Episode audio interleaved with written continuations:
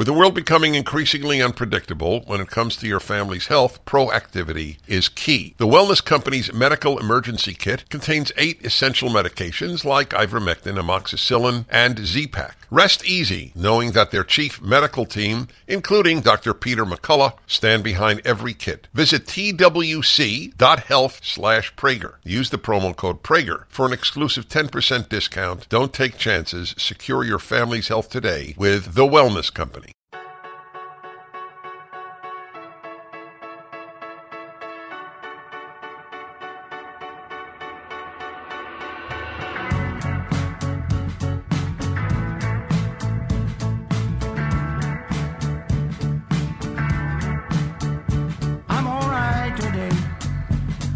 Everybody. Dennis Prager with Julie Hartman. It's known as Dennis and Julie for that reason. Hi, Jules. Hey, I'm so happy to be back. You're happy to be back? Oh, know or are you that- happy I'm back? Yes. Well, I'm happy that oh, we're, the happy we're back that to we're the, back. to no, the no, podcast. That's, that's very fair. I am. I am too. So I is an interesting thing. We probably won't say anything about the midterm elections. I know Isn't that interesting? it is because we don't we That's don't really not- go there. That's right. I, I think I I would hope that that's refreshing for the viewer because we're just bombarded nowadays exactly. by politics. That's right. And anyway, I have my own talk show. You have your own podcast, and we're liberated. Yes. That, that's the beauty. That's the word. And I think that's the appeal of, of what we do here. So anyway, I want to tell you a little bit, a little bit about Denmark. Before you do, I'm so sorry. Got to get rid of this fork. We need to liberate our set of the fork. Did you throw it away? No, I put it right here. Oh, I, I don't know why we need a fork on our set, my dear, but again, it's the woman in me. I'm trying to think of a reason why we would need a fork on the set. It is such an improvement from what the set looked like 10 minutes ago, so I'm happy. Didn't we do a video of that? We did. We actually did. So look at our Instagram at Dennis Julie Pod. We did a video of what it looked like before we started filming. Did I? Did I not mention? I, I don't want to say it again. If I did mention it, what Alison Armstrong We talked about this the last she- show. yes, that's because what I you had thought. rubber bands on the set the last show. and- now and there's a fork. I'll- well, what the hell? I'll say it again. Just she mentioned to me once when she goes into her bedroom and sees her bed, the pillow talks to her and says, "Fix me." totally. And I realized that anyone who says men and women are basically the same is an idiot. There's no other. There's no other possible adjective. Yes. Okay. So now the fork's gone. It's gone. We can talk. Uh, exactly, because it's not saying. It's not "Move screaming me." out to me It's not anymore. screaming. That's right. It, it's right. Inanimate objects don't scream out at me. Well, you're a healthy person and a well, male. and, both. Yes. So, yes, healthy. That's right. Uh, so, a few words uh, for those who don't know. I just came back from Denmark. I was there for five days. I lectured at the Danish Parliament, not to the Danish Parliament. I don't want to overstate, but a member of the Danish Parliament secured a beautiful room there for me to lecture. Uh, about 150 people came. So you and I discussed this, and I think it's worthy of mentioning publicly. So there were two ways of reacting. If you're Dennis Prager, if you, I, I'm, I have no relationship as such with Denmark, obviously, and here I am in Denmark. I got a free speech uh, prize from the Free Press Society, which is a lovely thing. But what, what is much more meaningful is at least 150 Danes were there to hear me speak. So, on the one hand, I can say, let's really look at that. What I want most in life to touch people's lives is happening. Look at look at this turnout in Denmark. And on the other hand, of course, I think 150 people. I know. And I I will not live long enough to resolve that tension. PragerU has a billion views a year, and all I think is more, and all I think is, hey, there are seven billion people on Earth. I know. I feel it too. It's it's really difficult to not feel it. But one of the things that I said to Dennis off air when we were talking about this is first of all, obviously you've such an immense quantity of people who you've touched. Even though you wish it could be more, we have to acknowledge that it's it's enormous. But also what's unique about you is that is the quality component. Because when you do touch someone's life, you transform their whole life. I'm living proof of that. The woman who wrote to you, you, you called her your Danish Julie. Dennis met this wonderful girl um, in Denmark. What is she, 25 years old? 30. Oh, 30. And she wrote this email to Dennis, which Dennis forwarded to me about the way that. Uh, Oh, that was another. That was a, woman Oh, in? America. Oh. oh. that was not the Danish. Girl. Oh, I woman. thought that was the Danish No, girl. Right, well, totally understand. well, you know what? It actually it actually proves my point. A the the quantity point and the quality point. Oh, that's interesting. So there was a, apparently this girl was American, but she wrote this incredible That's email She is- about the yeah, way the dentist Dennis has touched her. And so you Right. you don't touch people in one way; you revolutionize their whole lives. And I don't care that it's a compliment; it's true. So I probably have said this, but l- I want to get rid of this topic because uh, it's sort of like a woman talking about her looks. and, and- and it's very self-conscious and stuff. I understand. Right. But that's why I think I'm on earth is to touch people's lives for the better. That's what I wrote in my diary in high school. I'm living my diary in high school. So anyway, enough of that. I just want to say about Denmark that it was very it was a very rewarding thing and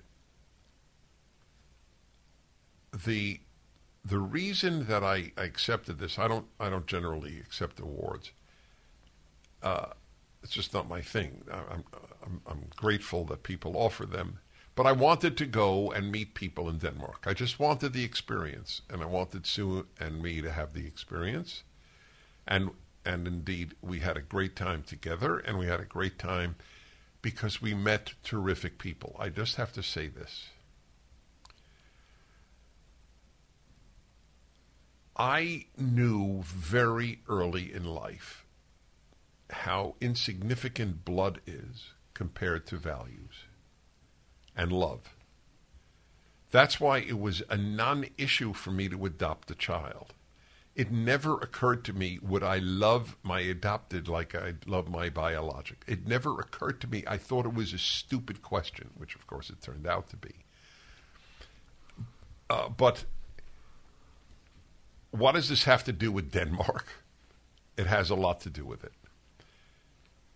I met people whose backgrounds are completely different from mine. They grew up in Denmark. Uh, they're they're either Christian or, in, in, in any event, none of them were Jews. And I grew up an Orthodox Jew in Brooklyn, New York. It's pretty different from being uh, an unaffiliated Protestant in Denmark. Is that fair to say? Everything is different. I felt so close to the people that I met this past week, so close. Everything is values. Everything. I don't understand. Blood is thicker. What is it? Blood is thicker than water. What is that? What is this? Yeah. Is that what it is? Yep. What does that even mean? Who who really and and how many people actually believe that? I remember asking audiences, raise your hand. Would you rather if you ha- if you were stuck for six month uh, six months on a desert island, how many of you would take a relative and how many of you would take a friend? And by the way, this is no knock on relatives. I, mm-hmm. I have some wonderful, b- beloved relatives, but you you choose friends and relatives are given to you. So I'm pulling out this notebook because yesterday I, I had this day where I decided to take a day off from work and just journal. Because every single day I'm trying to read and write and, you know, I've made everything professional. I just decided to do some reflection. So I'm, I'm pulling this out because I wrote about this and it echoes exactly what you're saying. Wow. So we're hearing your journal? Yes. Well, that- this is how this is how intimate the Dennis and Julie Yes, podcast that- is. I'm I'm reading to you. Of course, not everything, but I'm going to read to you this part because it's literally exactly what you're saying.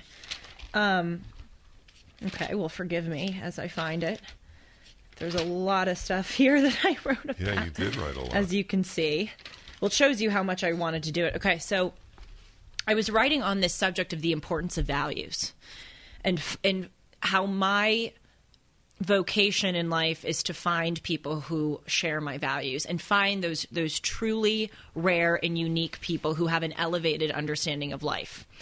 And so I wrote this thing and I said, my old self would say, you know, if I were at a wedding or a, an event, put me next to the most famous and successful person in the room. My new self says, put me next to the realest, most genuine person in the room. If he's a janitor and he's the most real and genuine person, I want to be next to him. The key to life is finding genuine people. And then I write more and I say, um, I, talk about wanting. Sometimes I feel uh, like I should act my own age.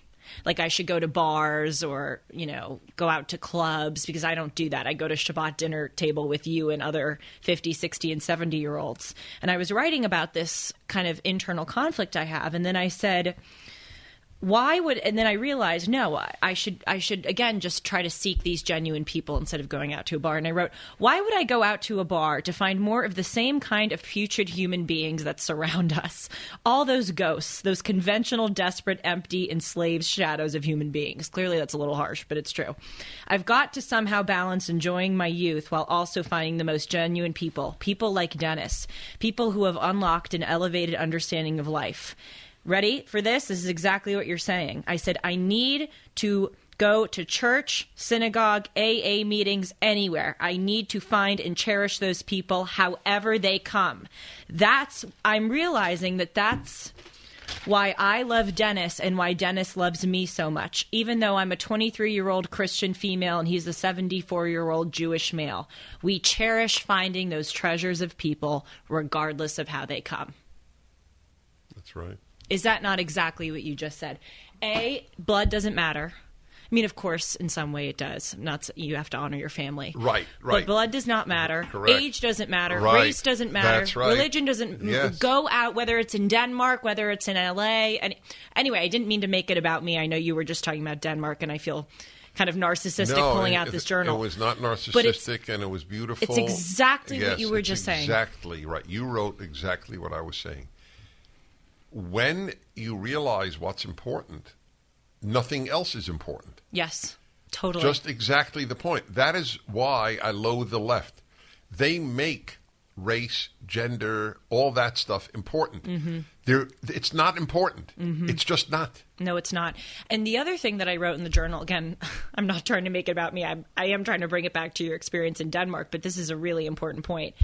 I I wrote that, you know, our business is a bit difficult. I mean, it's it's amazing in this way, but it also poses a challenge in this way where our job is to make life understandable to people. And when your job is really about life, it's hard not to professionalize your life. And I have found as I'm preparing to be on air and, you know, again, I'm reading so much and I'm trying so hard to, to be good at this thing. I find that I'm sort of going down a path where I'm professionalizing my life. Every book I read, I highlight obsessively, I underline, I circle the words I don't know, I make a list of the words I don't know, I type up notes on on the book. And and you know if i watch a movie I, I can't just enjoy the movie. I'm looking out for things that would be good material in a show. And i'm realizing that i'm kind of again professionalizing my life. And that has the result of being kind of deadening and desiccating. And i wrote in this journal i said dennis does the very opposite. Dennis doesn't professionalize his life. He lifeizes his profession. When you go to Denmark, yes, you're there for work. Yes, you're there for this job that we both do, which is speaking to a lot of people. But you use that professional opportunity to enrich your own life and meet people like the Danish Julie who you were talking to me about, to meet all those other wonderful people that you were just mentioning. And that is a really wonderful part of you, and it's a profoundly helpful example to me.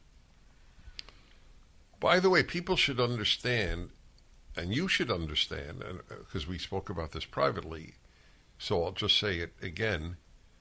I think I said it to you. There's nothing wrong in constantly looking for, gee, what will I say publicly? True. It's so part of me that I, I, I it's instinctive. Wow, that's a point I'd like to make on my radio show, or that's a mm-hmm. point I'd like to write a column about. Because, you know, we're not, and there's nothing wrong with the, with comedians doing this. Comedians play a great role in society, I think, if they're a good comedian. But we're not we're not showmen. I'm not looking for great lines to make a better living and get get bigger Right. audiences. I'm looking for important points to touch people's lives with. That's, Right. So it's perfectly legit to do that. You're you're not quote unquote professionalizing your life, but since you're new to it, that's what it seems. Right. Well, I take it to a, a bit of a different. Like, I think you've hit a really good balance. I'm right now, and by the way, when I'm quote unquote looking for material, as you were just pointing out, it's not that I'm thinking, oh, I should just say this because it will get X amount of views or X amount of likes. I, I really want to believe in it. I, I only say things that I believe.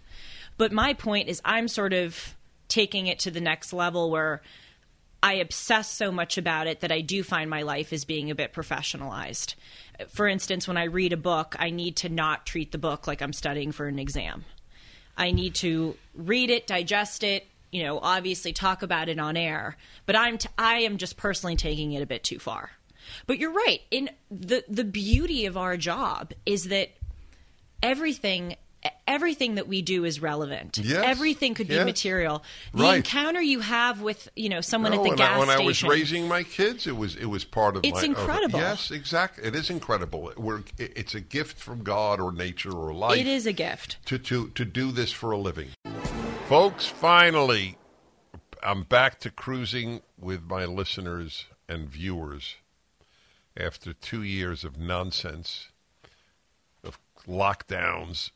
We're going to the gems of southeastern Europe, May 31st to June 13th. 13 days combined land and cruise on AMA waterways. We're privately chartering the entire boat for me and my listeners. This cruise was just announced. It's already almost sold out, actually, under 10 cabins left. That's it. Book today, 800 345 2483. 800 345 2483. Or click on the banner on my website or go to coastlinetravel.com. Itinerary pre cruise in Vienna and Budapest, cruising in Serbia, Bulgaria, Romania. Bet you haven't been there. Post cruise in Bucharest included in your trip. Four private lectures with me and, yes, Allen Estrin. Nightly cocktail reception, spacious staterooms, over 80% with balconies, chef's table experience, open seating dining options, beverages included, champagne, select wines, beer, and nightly specialty cocktails, unique local entertainment, complimentary tours in each port, unlimited free Wi Fi. Book today, 800 345 2483, or click the banner at my website, or go to coastlinetravel.com. But I'm just That's telling right. you, I'm trying to strike a balance, but I think you have done it so Well, beautifully. I, I, I, I can only tell you to the extent that this comments on your comment. I certainly did it in Denmark. I mean, it was such You do a it rich. everywhere. Well, thank you. Good. I, I, try, I think you're right. But I, I just want to note that the meeting, Sue and I had dinners as, as often as possible or, or meals with some of the people that we met there. For example, the group, the Free, the, the Free Press Society, who gave me the award, they had uh, Saturday night, they had a dinner at a lovely Italian restaurant in Copenhagen. And the, the the the whole board and two other guests were were there, and I. By the way, you you you already know this instinctively as I've seen this with you. Uh, I obviously I had a certain seat at the table, and there were like a dozen people or fifteen people at the table, And I said to the group that I was sitting next to in the middle of the meal, I have to go over to speak to other people.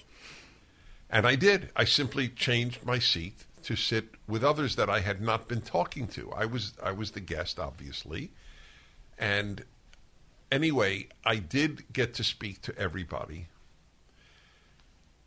It is so this is another big big point I just want to make. It is so wonderful for your life to meet good people. It sounds oh that that's the the big windup was for that pitch. It was like a it, it, for those who know baseball, it's like a changeup. It sounds so simple, but it's it, but if you really it's understand everything. it, it's, ev- everything. it's, it's everything. yes. I made a point on my happiness hour, which you'll love. I said, loneliness is not assuaged by being with a lot of people. If it were, nobody would be lonely on a New York subway car. And In you in found a this New at York- Columbia. You Uh, told me yes, that that's you realized correct. that at I was with a lot of people. Exactly. The number of people has no effect on your loneliness. Mm-hmm. It's the it's having kindred spirits. It's having good people Yes. that conquers loneliness. And you know, it so boggles my mind because I've been doing like the happiness hour for 25 years or nearly, and I had never actually said it that way, but it makes perfect sense when I use the subway car example.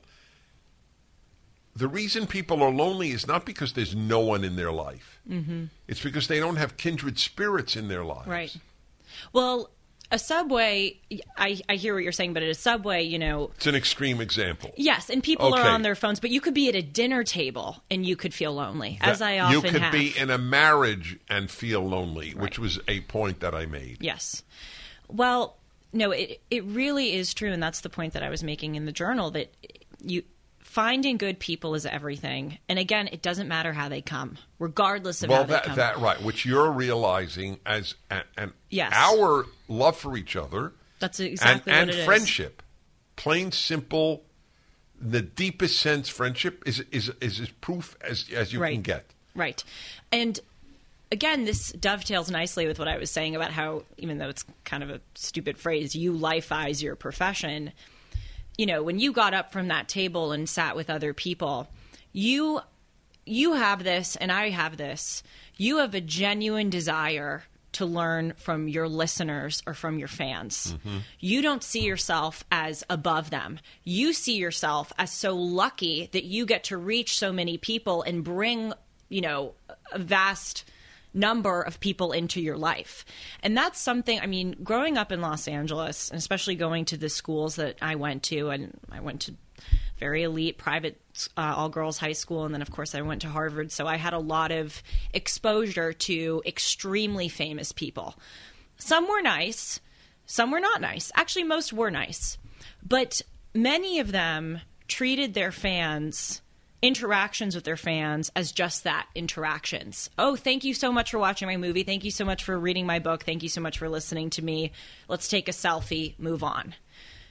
Juliet from Virginia is going to be really ticked off because I'm complimenting you a lot, but doesn't matter. You are the first famous person I've seen who really breaks that barrier between themselves and their fans. You don't just make it transactional. It's not just that you take a selfie. And we've talked about this. You talked about that Norwegian guy in the airport and you have a, you had a whole discussion with him. You really want to get to know them. And you view it as an opportunity to meet someone and maybe find that person that we're, we're talking about, to find those people. So- and you so- that has taught me so oh, much. Yes, God bless you. That's great. So, uh, first, uh, at the risk again, because look, folks, Dennis and Julie is about Dennis and Julie and about life. That's what makes it real. Right. Okay, just just it's not an ego trip. Just for those. Anyone who knows me knows that's true, and I could assure you with regard to Julie. But in any event, I, uh, if people who know me only publicly, which is most people, obviously, were to be at, at a dinner party with me, they would be surprised either A, how little I speak, or how much all I do is ask the people questions. Yes. I the last thing I'm interested in is speaking. It's true. So yeah, you've seen this. Of course, Yes. yes. uh, So certainly in Denmark, that's all I did was ask. I asked everybody about their lives. I'm I'm truly curious and, and interested. How could I not be? I think these are fighters. You think it's hard to fight in America? Do you know how hard it's? It's, it's much harder to fight in Europe. We have large numbers of people who who are fighting the the the woke here in, in Europe. They're, the It- it- conservative it- movement sh- in Europe is jealous of us in America. For, and for and, I and I pointed that out, and they fully agreed. Yep. They don't have talk radio. They they don't have PragerU. They don't have uh, Daily Wire. They don't have TPUSA. They they don't have American Greatness, the Town Hall. Uh, you know the, the in, in, innumerable, wonderful conservative uh, uh, websites and so on. So these people really deserve credit, and I and what but but my point is, I want to who what makes you tick. So I hear I now this gets to the Danish Julie, whom I hope you will meet. I, I would love to Sue and her. I have invited her to actually stay at our home. Uh, uh, she's never been to America, so she was. Uh, so I met her the second day, I guess. She's 30 years old. She's this. She's very bright and and unbelievably cheerful. I mean, her demeanor is just so winning. And we just both of us fell for her. And I asked her, and she has comp- just our values, which talk about being lonely. I mean, that's you're 30 year old woman, not married, Right. and Oy. you're in Denmark which, or any European country, essentially, Mm-hmm. especially Scandinavia, and and you have these values. That's a, that's a tough that's a tough Mm-hmm. road to to uh, travel on. So she was expressing exactly our our way of looking at life, which makes sense because once you understand it, it, it's the most logical way. But anyway, I then asked her, "So are you religious?" Hmm. Because of course, religiosity is is a is you know the Judeo-Christian value system is my underlying system of thinking. So she said something to this effect, and this is really this is worthy of of ten Dennis and Julie episodes. This is so big.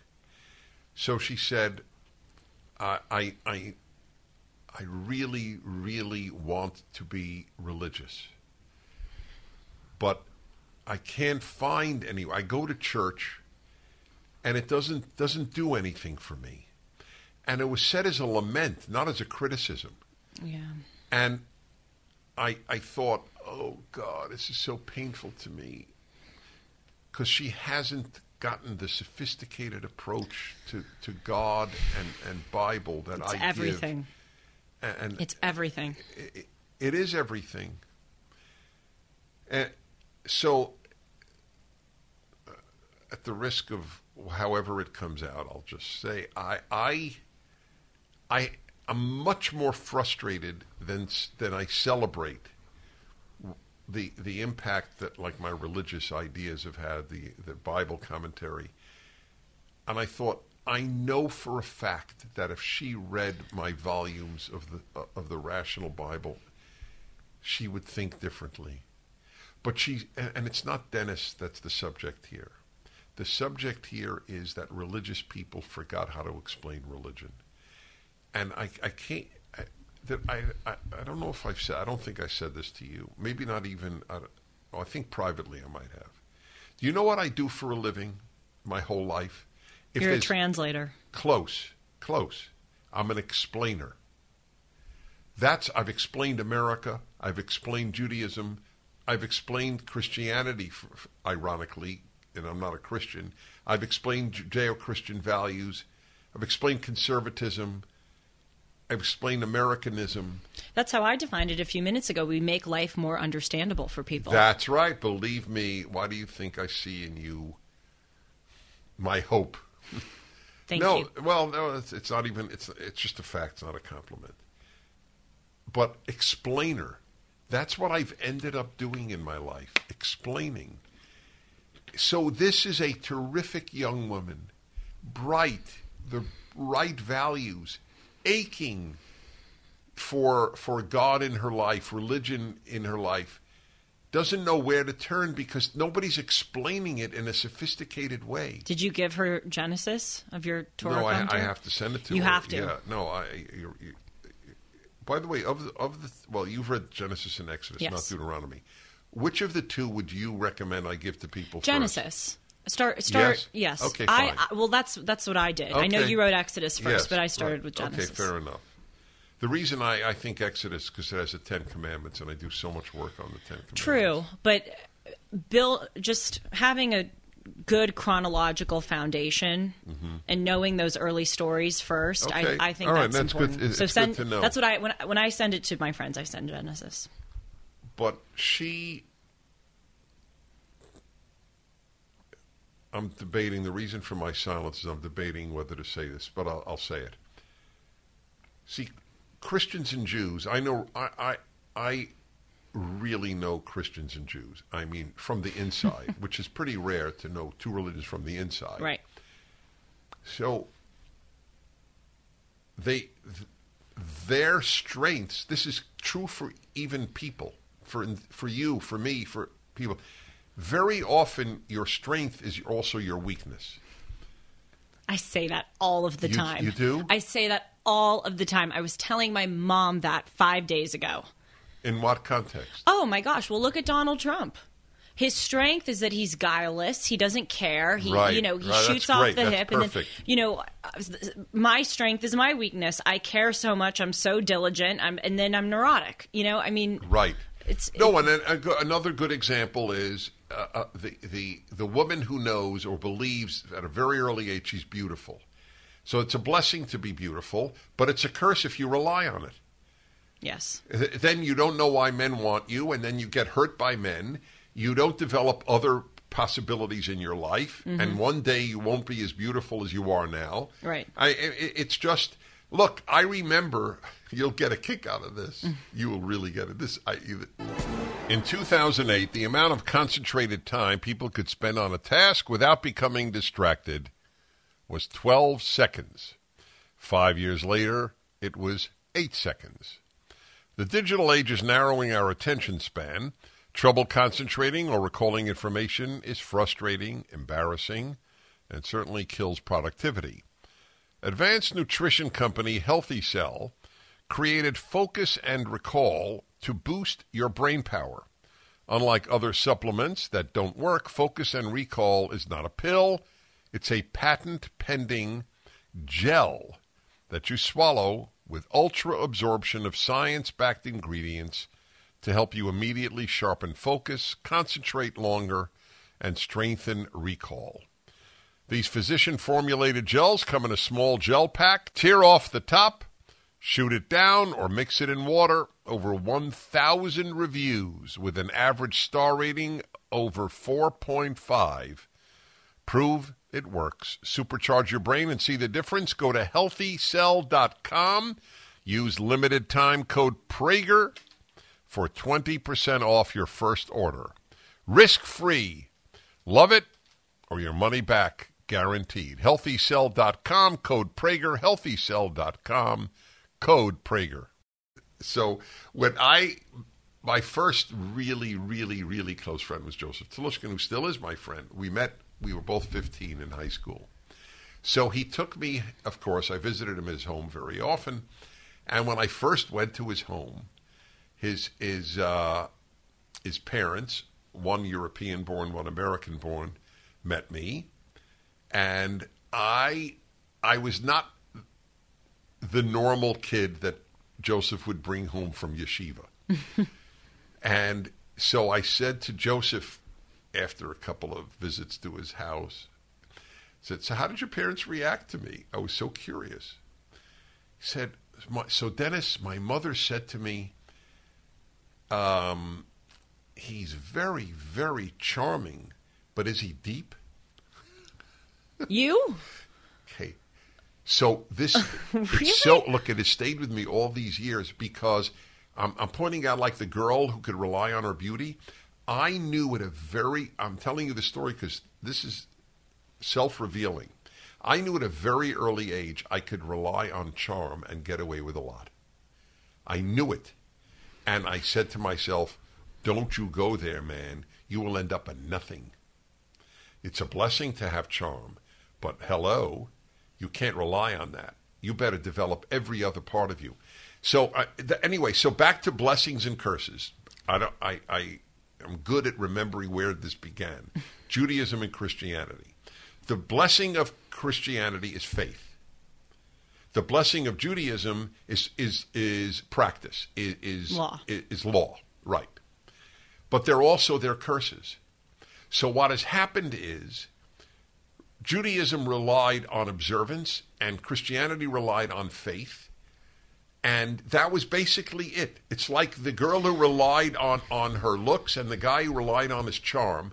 And then they got older and older and older, and it didn't work as well Yep. a- anymore. Mm-hmm. The early generations, the observance and, and the faith things, they, they were powerful. But over time, if you can't explain more than believe in Jesus or more than observe the mitzvahs, the, the, Right. the laws, you, you're not going to have a deep religion and you're not going to have many religious people. Yes. Yep. And that's what their message has been. Keep the law, believe in Jesus. Have a great day. It is, I think, one of the greatest tragedies of our time that religion has not been explained well because I, like you, see, you know, I was once that person. I sometimes I forget that, but a few years ago, I knew. l- Luckily, even though I was on the left, I had enough wherewithal to know that there's something greater out there that I'm not tapping into, and I need to do the work to tap into it. Actually, before I found your Bible commentary, I ordered this book. It's called 30 Days to Understanding the Bible. I think it's by Max Anders. And it was a great book, but it was very. Um, it was very academic and it was very factual. It was like explaining the um, the chronology or you know the location of where the Bible was written and all. So it was a good introduction. But thank God, then I found your commentary because it really It, makes it relevant. it makes it relevant. And it relevant is the, the, key word. But I have to tell you, it pains me too because I have many friends, dear, dear friends who you've met in my life who are secular. And I love them because they're not like the other lefties who just completely disparage religion. They, they, I think, like an earlier me, knew that there's something to it. But they, again, like the earlier me, haven't found the right way to have it explained to them. And it's such a tragedy because I say to them sometimes, I go, and, and by the way, a lot of them, I've, I've given them the Rational Bible and they haven't read it. Of course not.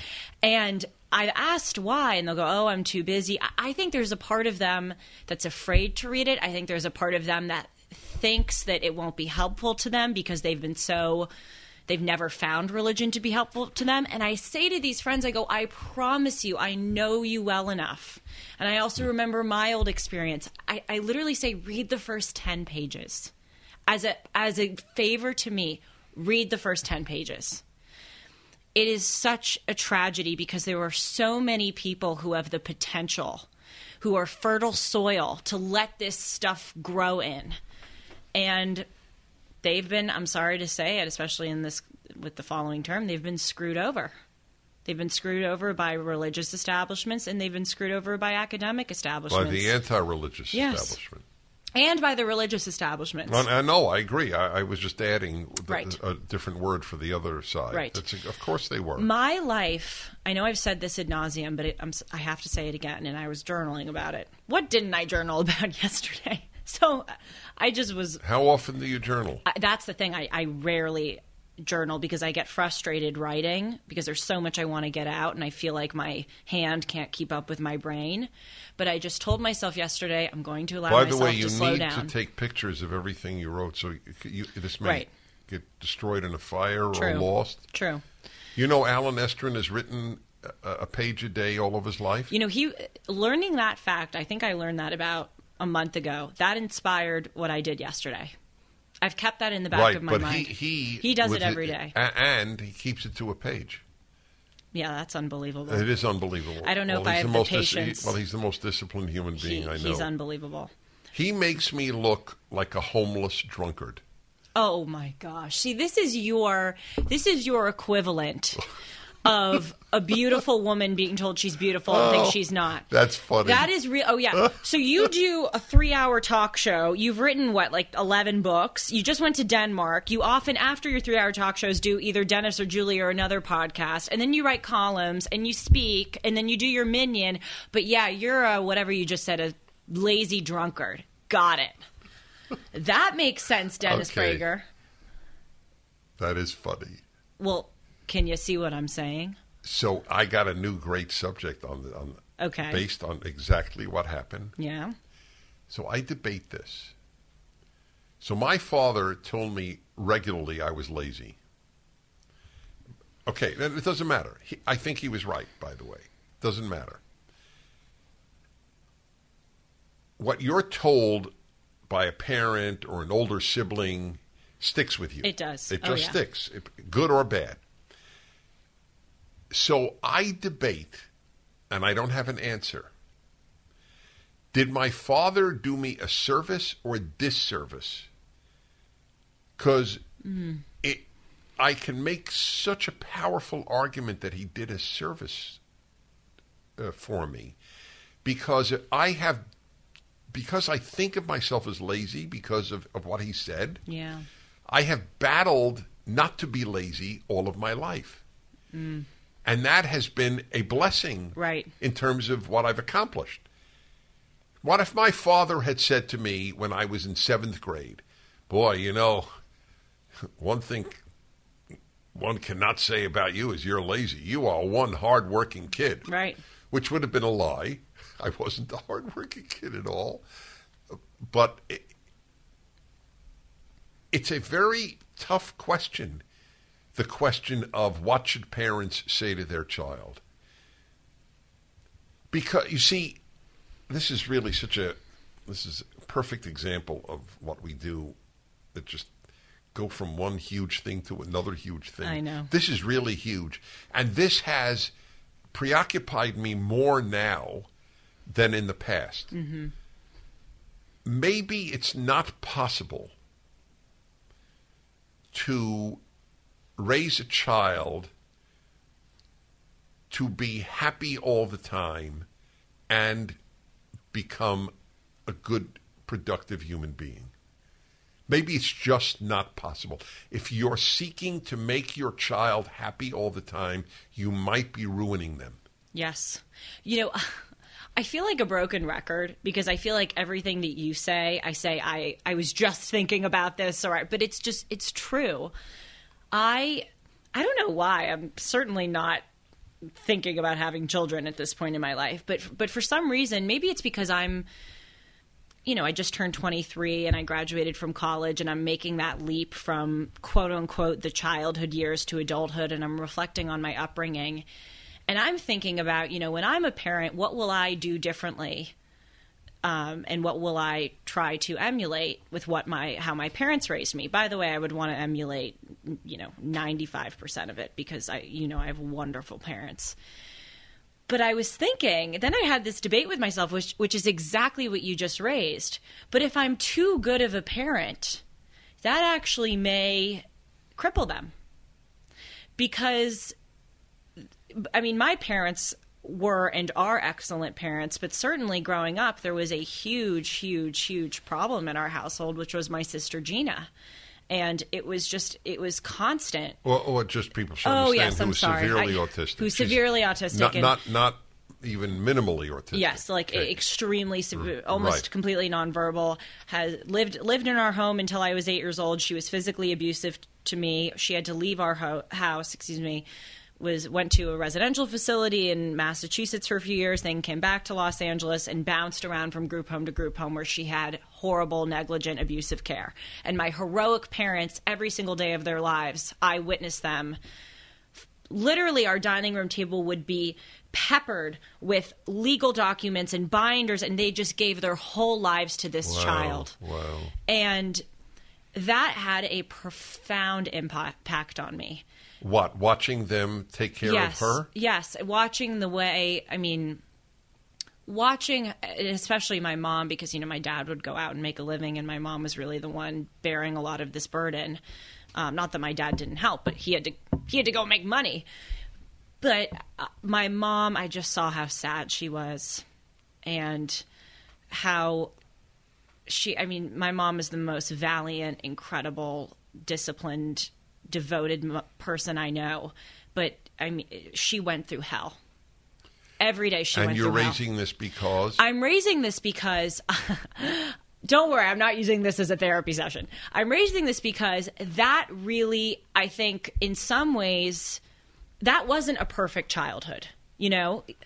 But that really benefited me in a lot of ways because right, you're bouncing off my, my yes thing, yeah. that benefited me in so many ways because Mm-hmm. i like i understand the tragic nature of life i've learned how to try to balance my own happiness with making my parents happy or my sister happy it taught me a lot and my point is i was reflecting on my own childhood and the bad parts i think were good for me and so when I was thinking about when I'm a parent, if I'm too perfect of a parent, I may cripple my child.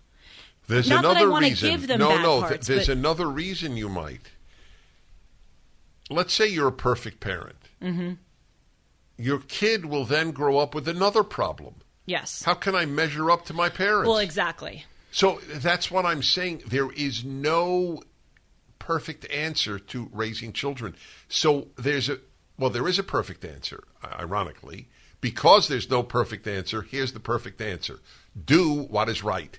End of issue. Yes. You can't there are two big things you must avoid. You cannot try to make them happy. You can't make them happy. Only humans can make Right. themselves happy. Right. It doesn't matter what age you are.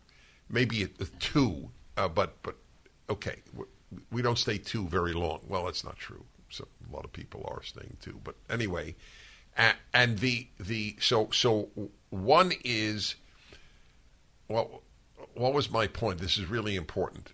When I made that throwaway line about two years, many people are still two. I lost track of this. This is this is two. Oh yes, the other, and it's really important. You can't aim to be loved. Yeah. This this is the tragedy of of America of the last half century. Parents wanted to, to be loved by their children at all times. Now everybody every parent wants to be loved by their children. Mm-hmm. Th- That's that's not here or there. What's here or there is is that do you act in a way that you think will elicit love? Right. then you will screw your child. Oh, have I seen this time and time and time again in these in again the the neighborhoods and the uh, the s- the schools that I grew up in. Uh, just parents who would who were so desperate to be their children's best friends, Right. And to and it was it just it was inappropriate. You're supposed to parent your child. You're not supposed to become their best friends. And it and I I really could see how much it crippled the children. I have another interesting thing that all of this, this is also brand new, by the way, just occurred to me. Mm-hmm. What is the relationship between that and a really happy marriage? He- Here's a thought. That meaning the friendship Yes. with your oh that's that's interesting Yeah, no kidding. It, it just hit me. So Okay. listen to listen to what I'm asking. yeah so our our husband and wife who are deeply in love and uh, with each other are they more or less likely to helicopter their parent their child? Less likely i think. Oh okay. Yes. well if that's the case then that's that's a big deal. Yes. Maybe this preoccupation with the child is the is substitute. a yes is a function. Yep. Oh totally. That's why single mothers are the most guilty of spoiling their children. is that true Oh, oh, uh, it's it's not. It's also true about single fathers, by the way, who who see them infrequently, and so all they want to do is give them a great time at Right, Disneyland, yeah. i- instead of being their father. Yep. But it's but more women have uh, custody of children or more time with them than than single men do. After two years, the Coastline Travel Prager Cruise is coming together again, going to the gems of southeastern Europe from May 31st to June 13th. That's 13 days of a combined land and sea cruise on AMA waterways, privately chartered for Dennis and his listeners. This cruise was just announced, and already it is almost sold out. Book today by calling 1 800 345 2483 and click the banner on Dennis's website or go to coastlinetravel.com. The itinerary is a pre cruise in Vienna and Budapest, cruising in Serbia, Bulgaria, and Romania, and a post cruise in Bucharest included in the trip. There are four private lectures with Dennis and Allen Estrin, nightly cocktail receptions, spacious staterooms, over 80% with balconies, chef's table experience included, open seating dining options, beverages including champagne, select wines, beer, and nightly specialty cocktails, unique local entertainment, and complimentary tours in each port, and unlimited free Wi Fi. Book today by calling 1 800 345 2483 or click the banner on Dennis's website or go to coastlinetravel.com. So it's well known that they are likely to be spoiled kids kids after divorce. Mm-hmm. oh, it's a supplement. I, I want if I don't have love from a man, at least I'll have love from my child. yes. And if I don't have companionship with my man, at That's least I'll have right. companionship yeah. Oh, with my child. Oh, that's exactly Yes. correct. yes. See, see here. Here's how I look at life. I, so, so again, this is somewhat of a new thought, or at least new a new term. It is a delicate art, life, and it's very hard to be a great artist. Mm-hmm. Or, or forgive me, because I, I have another way. This this has occurred to me in the last few years. The human being is an extremely finely tuned Maserati. When the Maserati works, or some other super expensive car, it is a sight to behold. It is a marvel of human engineering. But if it doesn't work or not driven properly, it, it, it it's obviously awful. Mm-hmm. And we're infinitely more complex than the most complex car. Right. So to get it right is rough, is just really difficult. But most people aren't trying to get it right. Yes. Yes. Absolutely. And they're they're not aware that that they're not even aware that that is the goal that they should have. That's right. That's well said. That's one of the, the things, and I know I've said this many times in, over the past few weeks, but it's something that I have. It's probably the biggest lesson that I've taken away from from meeting you and becoming conservative, and this whole journey I've been on is what an unbelievable thing that your mind has the power to steer you in the right direction in life. Hmm. That you can use your mind as a navigator and a tool and a refiner and like you know a few episodes ago I was talking about how I have this habit of cursing which I will be very honest with the viewer I have not been very good about breaking and everyone you have the, been good about breaking. have That's I not true. oh good see I'm so hard on myself Oh, I think no, I haven't been Oh, oh, there's no comparison. oh good okay good well I was cursing a little bit I think I cursed once before Yeah, but this was in jest here. We were Okay. kidding. Even I did. Okay, fair enough. But I was again it it may you know how you were saying a few minutes ago there was a big wind up and then you feel like whatever you said wasn't worth the wind. Right. Maybe this is the same thing, but I just I just had this realization. This, it is so cool that I have this habit or I have this proclivity. But if I train my That's right. mind to overcome it, I can overcome it. And right. so, what you're saying here with you know people don't even see it as a goal to be that great Maserati or elevate themselves. It's a real tragedy because I, I think there are so many of us, you know, in my journal I mentioned ghosts. There are so many people walking around who just, I don't even know if, again, this, this is maybe we'll get into the realm of being too touchy feely or too trying to be profound, but it's really something that I believe. They don't recognize that they're human beings. They don't recognize what it is to be a human being. They don't know what, like, they would never think my vocation in life is to elevate myself to be the best possible version of a human being I can be. Not just the best possible professional or the best possible, even like mother, just the reach my heights intellectually, spiritually, emotionally as a human being. People don't, Right. it doesn't even occur to them. They did in the past. I know. So what happened? Uh, I have I have a partial answer, but I want you what you know. But I want everybody listening to understand Mm-hmm. that was the point of education, Yes. character building. Yes. How do you pursue the best you you can be? It. Do, I know I just said this, but I, it literally doesn't even occur to them that No, you it doesn't. it doesn't. You know, I gave a course. It's still available How at the Prager store. How tragic is that? Uh, it, it must be 25, maybe 30 years old. I gave a course at, at, a, at a Jewish seminary in Los Angeles. Is an, I think is eight or 16 parts. It was it was quite Mm-hmm. extensive. How to lead, ready, a better, which is common, how to lead a better life, but that wasn't the full title. How to lead a better and deeper life. And I remember saying to the to the audience, "I salute you." Not many people sign up and pay money. Right. They maybe to be happier, maybe to be healthier, Mm-hmm.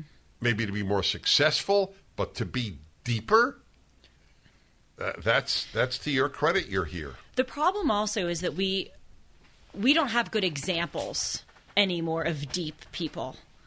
It used to be, of course, right. that education was character building, but also, and, and I say this ad nauseum, the most powerful, lasting thing that you can give to a person is a good example. And nowadays, there are few people who I can. I mean, I'm so lucky to have you. I'm so lucky to have great parents, and I have an uncle who I think is just a remarkable person. I've, I'm blessed with people in my life who are examples, but I'm lucky. There, there aren't there aren't many out there anymore. And so there's no again people don't even it's like speaking another language when you say be a, being a deeper person. People don't even know what that looks That's like. right. They literally and, Yes. and by the way, I'm I'm so uh fervently speaking about this because I went through this. I once again I like I had this it was almost like a little divine uh understanding that there was something out like a little inkling that there was a, a whole like vast repository of information and life exploration that I wasn't tapping into. I had that weird feeling when I was little or when I was younger, I should say. But I still didn't know what that meant. You know? Am I making any sense? Like, Yes, I knew there was something Yes. deep, but I didn't know what it. And by the way, I'm still figuring it out. But it's really tragic because there are so many people who walk around, and we we are just bowing down on our potential as human beings. There's a book. You would love it. Uh, you you you would you would read it in one night. Amusing ourselves to death. Have you ever heard of it? No. The title is perfect. It was written, I think, in the 70s, maybe the 60s, and Neil Postman. Oh, I've heard I've heard of. Really? Yeah, I feel like I've heard of him. No, i i the book is better known than he is. Uh, the the book title was it, it was a very very big seller. It wouldn't be today. People are amusing themselves to death, and Oh, they're yeah. already dead. But the examples he gives are dated, but it's irrelevant. The points are are evergreen, and if you want to be constantly amused, you can't be deep. Mm-hmm. Yeah. That's why I guess I'll, I'll make a plug for this, but people watching or listening are already plugged in. Send this to, to young people in your life. See, the the existence of you in it will will intrinsically appeal to young people. And then they'll hear me and then it'll make sense and then you know, I'll be fine. But ha- having someone that is that they know, oh, she, she's younger than me, for God's sake. So what does she have to say? Just out of curiosity, they might listen. Right. But the amusing oneself that to death that that was a. I'll give you an example. You you may not know this, and I hope you don't, because I love telling you things you don't know. I don't remember the number, but you should look it up. The first presidential debate, I believe, was Kennedy Nixon, 1960. And the presidential debates, they've measured the amount of time each candidate, you know about this? I do. Yes. So they, sp- so now I was just watching a, a, a debate, uh, the senatorial or gubernatorial, I don't remember, and the the moderator says, so you will have sixty seconds to respond, and then you will have thirty seconds to respond to his response. Right. Well, wait. Let's explain for the viewers because uh, what the Kennedy Nixon thing was. Go ahead. Which is that N- Kennedy spoke for longer, and it made more of an impact on people. Oh, but that's not the was- point. Oh no, that's not the point I'm driving at. Oh, that is a valid one. No, I'm I'm making this point. Okay.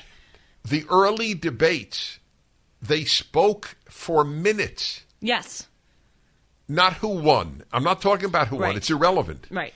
That I'm talking about the trivialization, the am- Oh, amusing you're ourselves to death. Mm-hmm, You have to be amused at a debate. Yeah.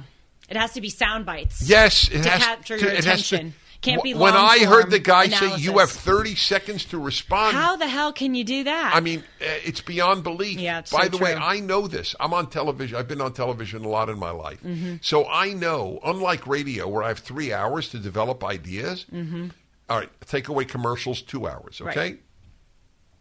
I have two minutes on TV. Maybe Oh, it's three. impossible. Oh, no. So what, oh, well, I've developed my own methodology. My own methodology is I will, I will, knowing I have maybe a minute, I will say as much intelligent things as I can in one minute. Yep. So I have no idea if it lasts, I, I- and, and probably doesn't because they What do go on lasts? whether in, in in the people's minds. It lasts. Okay. I hope. no, well, I hope you're right. But but it, whether it does or not, that's what I do. Right. But my point is, the amusing ourselves to death phenomenon even applies to what theoretically is not amusement, a debate. But a debate is now entertainment. Yep. It's an excellent point.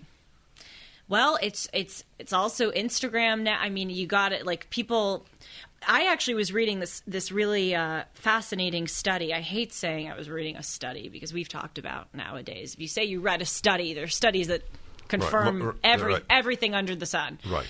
Um, but nevertheless, I was reading a study, and it said that uh, people in my generation, Gen Z, listen to a song for no more. I think the average time that they listen to one song is like 32 seconds for a for a for a standard like three and a half or four minute song.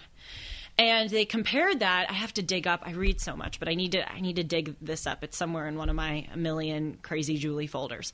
This study. They compared it to previous generations, and the point was pr- previous generations would w- were closer to listening to the duration of the song than people my age. And every generation, it's gone down a bit, where people listen only to, you know, half or a quarter of, of the duration that they used to listen to. And that's exactly what you're saying. We we have to we have to click to the next song. We we got our little bit of amusement. a- We're bored. I, I got a challenging question, and Okay. I, I don't know. If, I don't know if you could possibly have an answer to it. Mm-hmm. So you went to the most prestigious college in America, Harvard. So, if you had to guess, and it, it's obviously only a guess, how many of your classmates just graduated months ago? How many have read a book since graduation? Because they don't have to read for exams. Probably, probably a quarter Right. or a tenth. Okay. So I assume you're right. Yes. I went to Columbia. Yep. So it's an Ivy, Ivy League. I'm only mentioning it in context. I remember I actually wrote this up and sent it I, as an as an op-ed piece to the New York Times, which of course they, they, they never even. They I said adios to that. Well, eh, it's a, yes, but it doesn't They matter. saw your I, I- name I, and- tried. No, no, they didn't know my name from Adam. Oh. oh no, I was. When I- sorry, when I was in this? graduate school. Oh, you yeah, I said was that. A My kid. They apologies. didn't know Okay. me. The first public, first person to publish me was William Buckley. Really? Yes. Well, I- what a person. Yeah, no kidding. Well, I'll tell you about that in a moment. It's, it's, a, it's almost a, it's actually a funny story. But anyway, I remember noting that it was I was certain virtually no one was reading anything ex- unless there was an exam on it. Oh, that was me. When I was at my high school, was about to say the name, but I mean, not that I'm trying to conceal it, but I'm just being cautious here. Uh, for six years, we had this beautiful library, hundreds, probably thousands of books. I didn't check out one book in my entire six years of being at this school. Not one book. When were you aware of this? I was aware of it at the time. And how did it strike you? I thought it was messed up. I thought this is definitely not the way it should be, but I was just bombarded with schoolwork and I was just reading all my textbooks and that was it. And in fact, I I don't think I read this is this is actually really funny. The first time I read a book for me was when I read your books. Wow. I in college would I followed the trajectory that I did in high school. I only read books and stuff for class. You know why? Because I hated reading. It killed it in me. That why I spend all day reading for school. Why for That's leisure right, would. I read? That's right. My I, I don't want to do that. Right. The purpose of I- reading was not to learn. Exactly. It was to to get a good grade. Yes, yes. And I just it's it's really sad, but even now, look at what I was just saying, you know, 30 minutes ago, however long ago it was. When I read books now, I'm I'm insane. I highlight them, I underline them, I start I like I turn I I- I isn't it- professionalize it, I academicize it? it.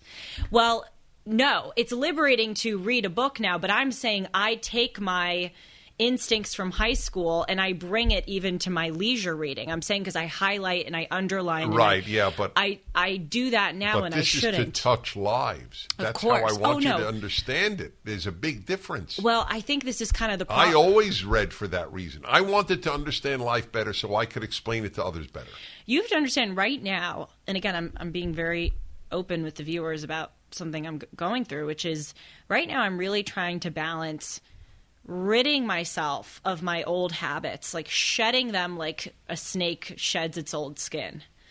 And going into this new realm of absorbing information. And I have to, it's really hard based on the academic upbringing that I had, where if you didn't highlight and understand everything in a book, you would fail the exam. So now when I read, I mean, I'm my my roommate. I was reading the Wall Street Journal the other day, and I'm highlighting it, and I'm and she's like, "What are you doing? This is a newspaper." And it's so it's so my academic right, self so coming if it's through. of any consolation, I had the literal opposite experience. We're so similar And- in many ways, but What- not this right, one. but hold on. But we Oh. ended up in the same place. Mm-hmm. If I didn't underline a book or an article, I didn't think I read it. Yeah. So just want you to know Okay, that. good. Okay, yes.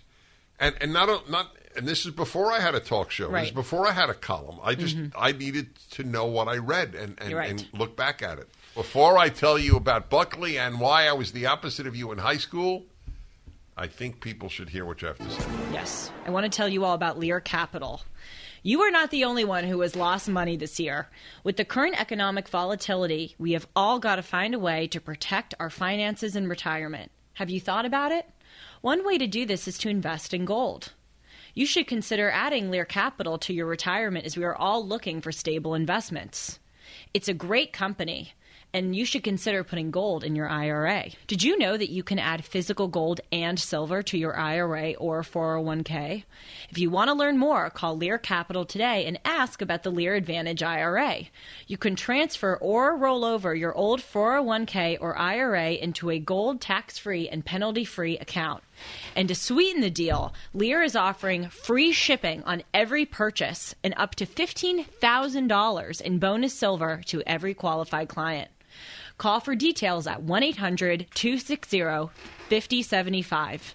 You can get a free precious metals investor guide and work with the top rated precious metals company on consumer affairs with a near perfect rating on Trustpilot.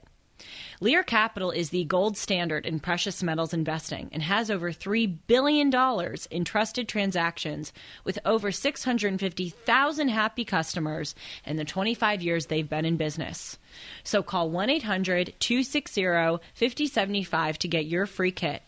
See how gold has performed during periods of inflation, government debt, interest rate hikes, economic crashes, and even wars. And you will see that gold has been that financial bedrock asset in portfolios. And what I love most about Lear Capital is that they're an American owned company, proud to do business with Americans that share our conservative values. So write this number down and give them a call today 1 800 260 5075. That's 1 800 260 5075. And if you don't want to call, you can simply go to Lear Capital, L E A R, learcapital.com. So tell me, So I, I, I have two things to tell you. The my first published works, and well, I was the opposite of you in high school. I'll start with the latter. So you only read for, for school. I read nothing yes, school. yes, we've discussed this. It's amazing. It is amazing. And, you know, re- I really admire you. I Well, I for you. I marched to the beat of a different drummer from my earliest awareness, Mm-hmm. which is basically, I guess, ninth grade, and I I had no interest. I had no interest in my grades, and it, it drove my parents crazy because they thought I was very bright, and here I was wasting it, not getting good grades. but you were smart enough to see that that was not the best way to learn. Th- that's exactly right. Well, do you know you'll love this? If I can find this, it would be precious. So, your generation, when you wrote a paper, I don't, I don't mean pages. Like, did did you write like a two page thing for on a subject in class, like an English class or something? Yes, like weekly briefs or something. Okay, but we so would write what- way, way longer essays. No, no, right. So Yeah. they were called essays. So we ours were called compositions. Okay. Yeah. So I wrote one, and it was titled. Of course, we didn't we didn't type them then. We hand wrote them, and I, but so I have it somewhere. If I if I haven't lost it, the tyranny of Marxism. This is in my sophomore year at high school. Oh wow. Marxism, M A R K S I S M. Oh my about goodness. About grades, not about Karl Marx. oh my. Oh wow. Good, huh? Just clicked. yes, wow. no, there'd be no reason you would. I had to explain. it. right. Wow. Yeah. Well, trust me, I know very Yes, intimately that it is tyrannical. Right. So here's the, the, the so I And the residual effects, as evidenced by me, are tyrannical. well, okay, the residual effects are damn good. Okay, you've translated that stuff. You've channeled it into very productive arenas. Yes, but Okay, you're a little hard on yourself. What just a little. Yeah. Well, maybe if I could have that impact on you, Well, to be less hard on yourself, I have a- I will have gained. I have a subject about Eden. this. I have a subject about this, but I want to hear your William All F. right, Buckley. so And I don't even know if we have time to do it today, but it's. So, which one do you want to do? I want to hear about William F. Buckley, Okay, and then I'll bring up the subject. okay. See, you guys, we just there's so much we want to talk no, about. it is amazing. It- it actually, re- it yes, is. and it's very natural. It is. Go on. So, I was in graduate school at Columbia, at the Russian Institute and Middle East Institute of the School of International Affairs. So I was doing Russian, Arabic, and and studying the Middle East and studying communism. So I I spent the summers in communist countries s- mm-hmm. to to observe communism. So I wrote to Buckley at National Review. He's the he was the godfather of American conservatism. And, and I, I guess I felt to him like young people feel to me, you know, intimidated or very respectful. I mean, I, I don't expect any response from him. So I just wrote him. I said, and I'm sure it helped, like your thing helped. Yeah, I'm saying this sounds like a pretty Yes. eerie parallel. Well, it does now that I think of it. So I, I wrote him a letter. I said, I'm, I'm a graduate student at Columbia School of International Affairs, Russian Institute, and how would you like an article about something in communist East Europe? I'm going there for the summer.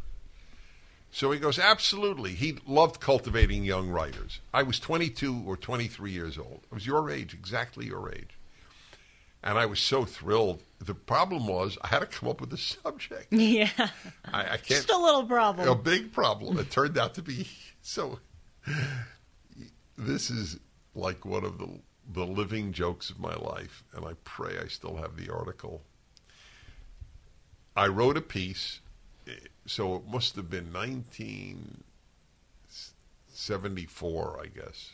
No, 70, 73. And I, I, I went to among, I went to all of the communist East European countries except Albania. You were not allowed in Albania Why? Because it was affiliated with Mao rather than rather than the Soviets. Oh, that's fascinating. Alba- yeah, Albania was was pro China, and all the others were pro were pro Russia. Pro so anyway, pro Soviet Union. So uh, I wrote a piece titled "Will Gierek Survive?"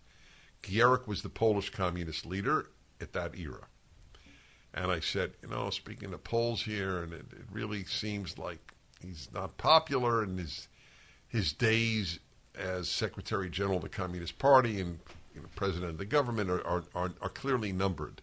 Mm-hmm. yeah, it was published. Gierek survived ten years. Oh, Will Gierek survive? How many leaders survived ten years? wow. Yeah, I really, I really blew that. My Well- first article is the single most incorrect article that I ever wrote. You know, life has a weird way of kind of giving you those funny moments. Oh well, I, I, of course, I didn't know it was funny till years course, later. but now, yes. yeah, uh, it, it, it was a very reasonable article.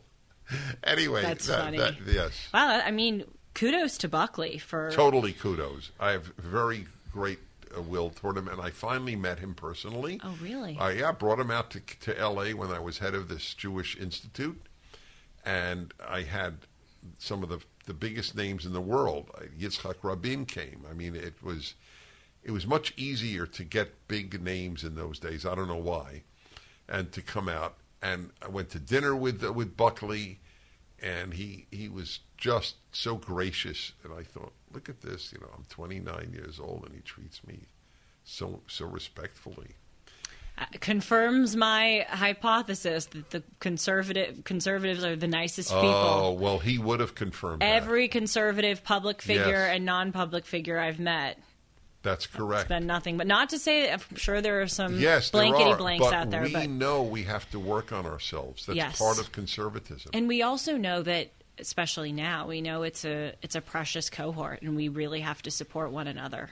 That's correct. Mm-hmm. So, give us a preview of what you wanted to talk about. Yes, I, I, am wondering how much time do we? How much we have we have done? five minutes. Oh, okay. He said ten. I said five. Who are you going to listen to? Sean. I'm going to call it at seven and a half. Oh, that was very sweet. I, I was sure you'd say Sean. That's true. I've got a soft spot for my. What did I call you earlier? My Unicorn. personal leprechaun. oh no, PL. leprechaun. Yeah, right. Yeah, my. PL. Right. So it was, of course, of course, now I'm forgetting, but it was in response to something that you raised before the Buckley story, and maybe it was about you know in this general theme of how to make your life better or Yeah. something. I I wish I remembered what you said, but I have been thinking about this idea that we are fallen people. As you talked about in your debate with the rabbi, people are basically not good. And I have kind of realized that, and this is because I'm a perfectionist, I don't allow that, as I think Jordan Peterson would say, dark side. I don't acknowledge that I have that dark side. If I have a negative thought about someone, or if I make a mistake, I will relentlessly beat myself up over it. And one of the things that Jordan Peterson has sort of alerted me to is, you know, you need to be aware and comfortable with your dark side.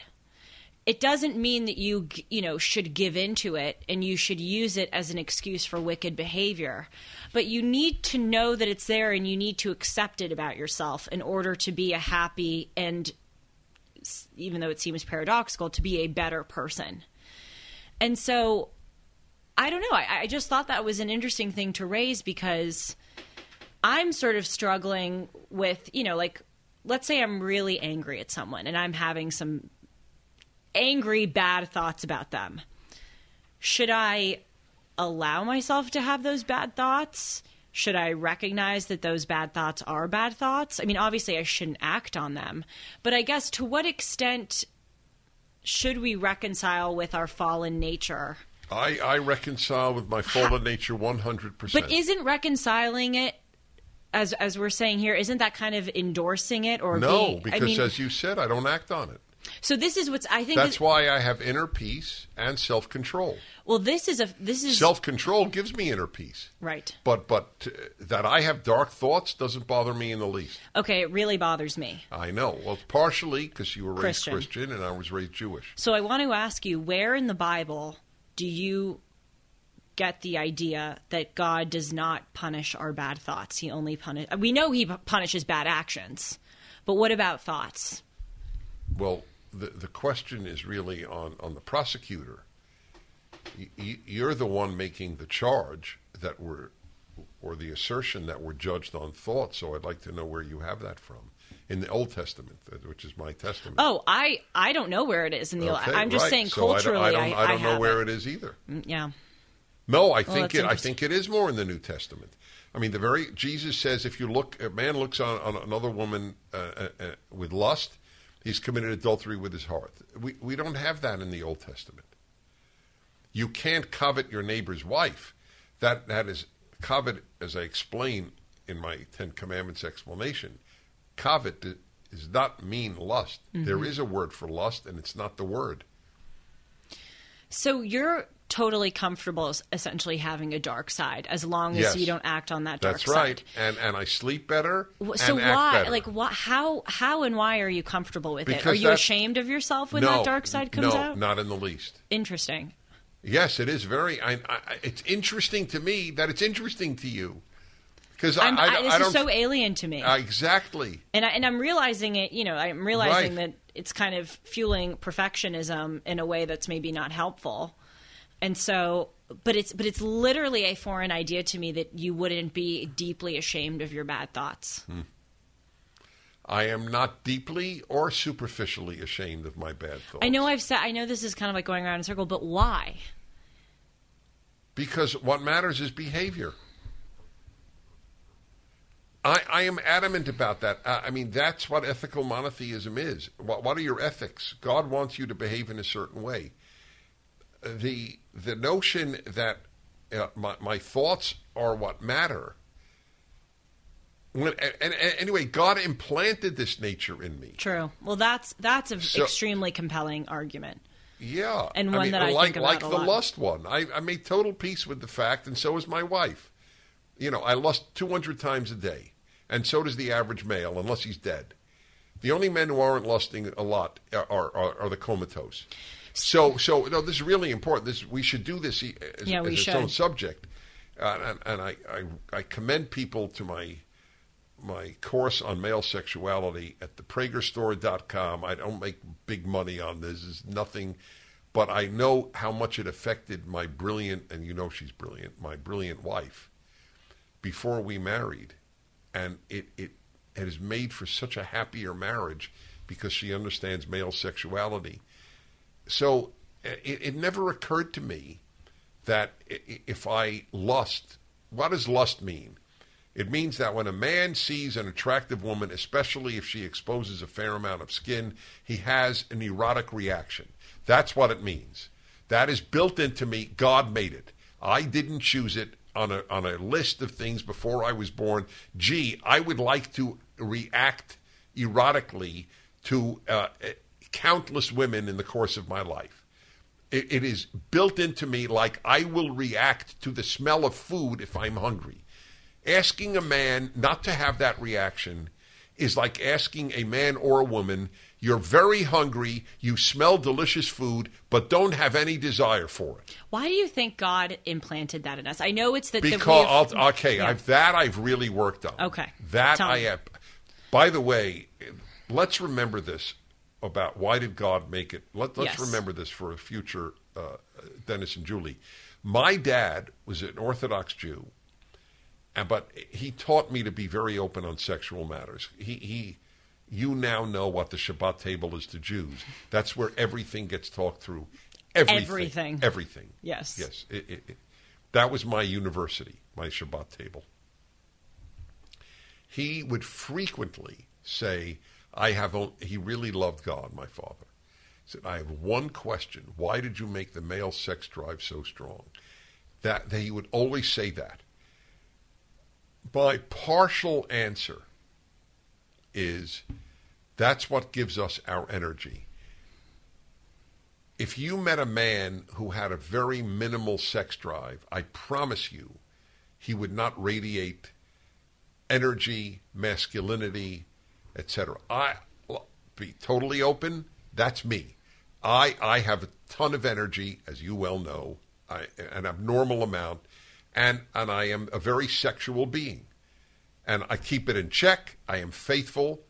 I've, I've been married before. I was faithful then because that's the vow I take. If you're not going to be faithful, don't get married. Okay, simple as that. You want to screw around. Every man wants to screw around, but if you can't stop yourself from doing it, just don't get married. Mm-hmm. You can't have both. You can't have the stability of marriage and and the the sexual gratification of variety. You have one or the other. Right. Okay, that's the way life works. I made peace with that. But uh, I, I'm telling you that I do believe that a that that drive is a big part of my own energy.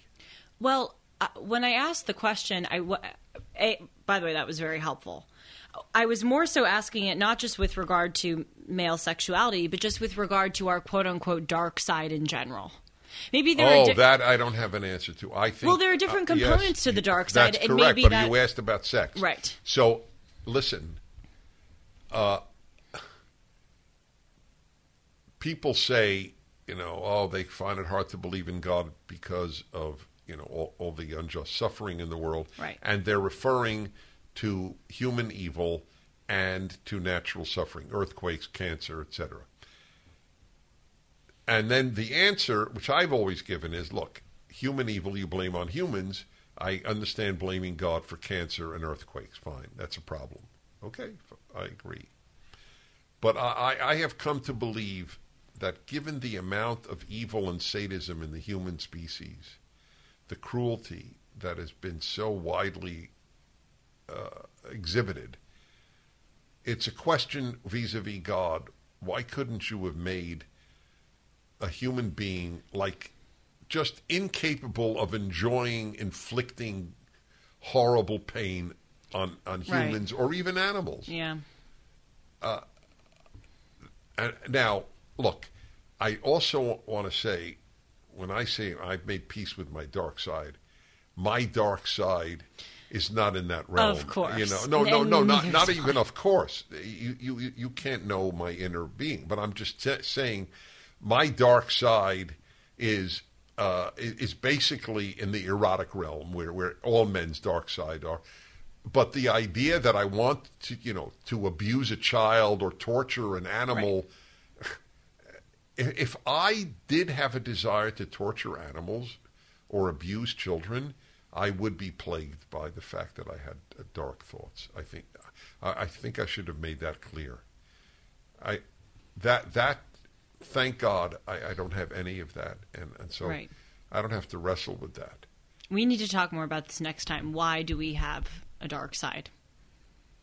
And why, why are there Maybe- people who are born with that specific Yeah, dark, that, that, a that's really, right. really Well, dark side? Our mutual friend, Dr. Mara, that great psychiatrist, and there are very few great psychiatrists. Uh, he uh, he addresses this. I should ask him. Yeah. We should have him on. So I have asked him, can a man who yearns for prepubescent children sexually, right. can that person be reformed? And he said no. I mean, Mm. That doesn't shock that's, me. That's very sad. When you tell a man like me, and most men are like me, a prepubescent child is not the object of, of any sexual thought. Period. It, it's, it's you might as well tell me I'm attracted to a lima bean. It- a prepubescent child is a non-sexual being. I mean, it's period. Just just just like a tree. Right. But if if you find in them some sexual yearning, I pity you, and I mean it. I'm I'm serious. We, to be cursed with that desire, that that's a curse. this is this is this really should be the subject of our next show because A subject. that's true. We should count how many subjects we go through in in one. It's it's incredible. That's true. Yes. Well, you can learn about all the subjects if you go to our social media at Dennis Julie Pod on Instagram and Twitter, and Dennis and Julie Podcast on Facebook. And we look forward to seeing you next time when we will talk about dark Everything sides, happy sides, everything. That is correct. It's so fun being with you. Thank you very much for tuning in. Thank you so much for always writing to me. I have, I tell Dennis about, I got an email from an 18 year old uh, freshman at Duke who said that this podcast has influenced her. It's, you have a moral obligation to send this to every young person Yes, yes, you do. And email me at julie at you julie And you can watch it. hartman.com and You watch it on watch YouTube. Yep. Bye, everyone. Bye.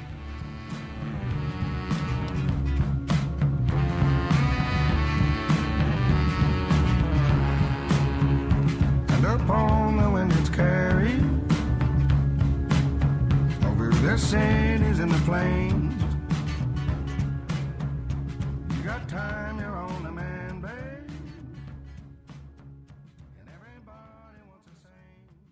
Cable news, noisy, boring, out of touch. That's why Salem News Channel is different. We keep you in the know. Streaming 24 7 for free.